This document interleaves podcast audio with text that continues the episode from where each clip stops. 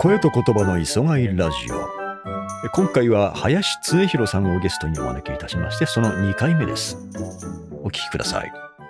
川崎さんもお話の中であったと思うんですけどね、ええ、自分の声を聞くっていうこと？はいはい、うん、これやっぱり僕もね結構早読みというか。はいどんどんどんどん早くなっていくんですよねそれをちゃんと自分の声を聞けって言われて、いや、聞いてますよとは思ってたんですけど、はい、もう本当の意味で聞いてたかっていうと、やっぱ聞けてなかったですね。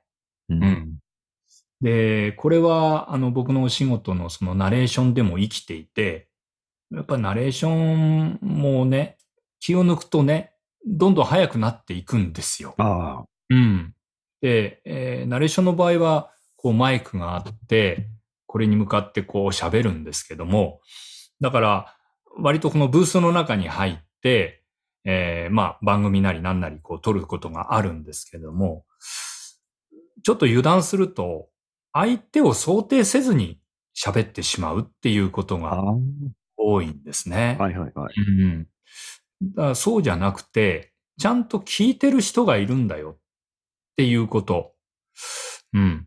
だからその聞いてる方の中には、お年を召した方もいらっしゃるだろうし、はいね、ちゃんとわかりやすい速さで、こう、語っていくっていうのは、うん、とっても大事だなっていうことを、うん、これは気づかされましたね。ですから本当の意味で、その、自分の声をこう聞いて、これでいいかな？この速さだったらちゃんと分かってもらえるかな？っていうのを常にこう意識しながらこう喋れるようになった。はいはいはい、これは一つ大きかったかなと思いますね。ああ、そうですね。自分の中にこう聞き、もう一人の聞き手を置くっていうような感じですかね。そうですね。はいはい。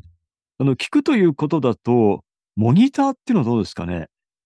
例えばライブだと反響してる音が聞こえるか聞こえないかとか、あとまあ、はい、ナレーションとかだとヘッドホンでモニターするかしないかによって、はいはい、結構違ってくるったらかなと思うんですが。ええ、確かにそうですね。あの、僕も舞台でそういう朗読をさせてもらう機会が増えてきましたけども、そのホールによってね、その反響するその音、はい、それをちゃんと捉えながら、あの、語れるようには、おかげさまでなってきましたね。最初意味がよくわからなかったんですけど、でもちゃんと捉えながら語るっていうこと。うん。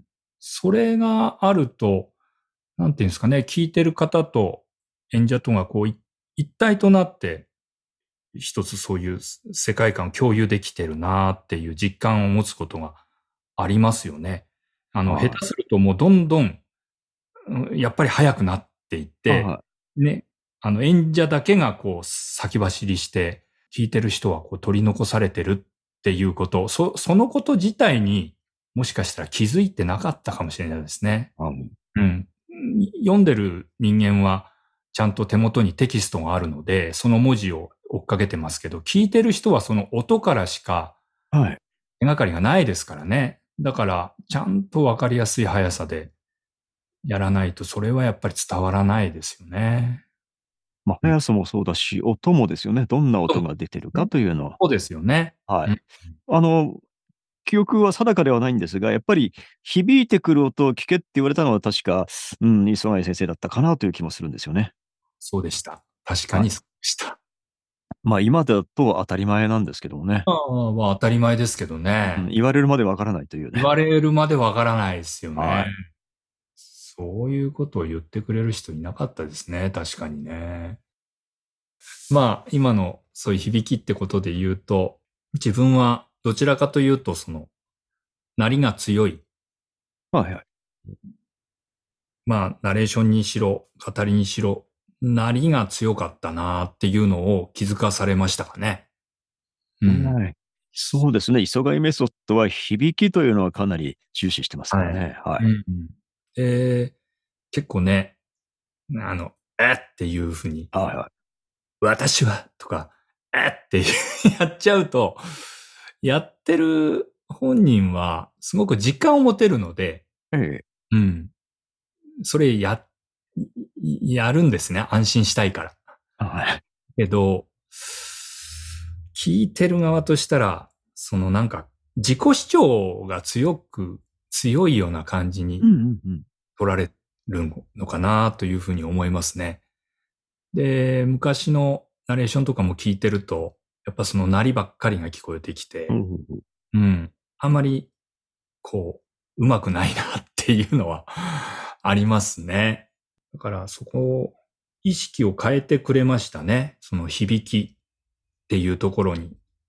で響きだとなんかこの、やってるぞは自分の実感は少なくなるんですけど、ええでもその方が、こう聞いてる人がスーッと入ってくるっていうか、聞きに、聞きたいなっていうふうに、前のめりでこう、ぐっとこう入って、あの、来るような感じしますね。はいはい。うん。それを、こう、なりが強く、えってやると逆にこう、弾いちゃうっていうか、はいはい。そういうのは実際、あの、舞台でやってて感じることはありますね。まあ、大体はね、演劇経験してる人なんかは、やっぱ鳴りの強い声なんか出しがちですけどね。そうですね。あの、川崎さんとかの世代だとどうですか？ちょっとわからないですけど、僕らのと上の世代の人たち、僕はあの、小劇場芝居から始まった人間なんですけど、やっぱあの、塚公平さんとかの、はいああいう流れがあるじゃないですか。はいはい。あれはもうとにかくバーッとまくし立てて、ええ。ええでそれこそなり、なりなのか何なのかわかんないですけど、ガーッと圧倒する、そういう感じ。それがかっこいいと思ってましたから、だからそれ真逆のことですよね。うんはい。だから、そこで、なんていうか、こう価値観を変えてくれたっていう。うんうんうん。うん。で、もちろんそれが全部が全部悪いっていうふうには思ってないんですけど、ただそのものによって、求められるものによって、声を変えていけばいいんだなっていうこと。そういうふうに、こう冷静に捉えられるようになったのは、やっぱり磯貝さんのおかげかなというふうに思いますね。はい。何でもかんでも自分の出しやすいところの声でもって、同じように表現して、それで良しと思ってましたから、はい。そうじゃないな。これは、あこういうことだから、あ、じゃあこういう音でやるといいかなとかっていう、そういう計算が少し立つようになってきたかなというふうには思います。はい。まあ、そもそも、こう、目的によって声って違ってきますよね。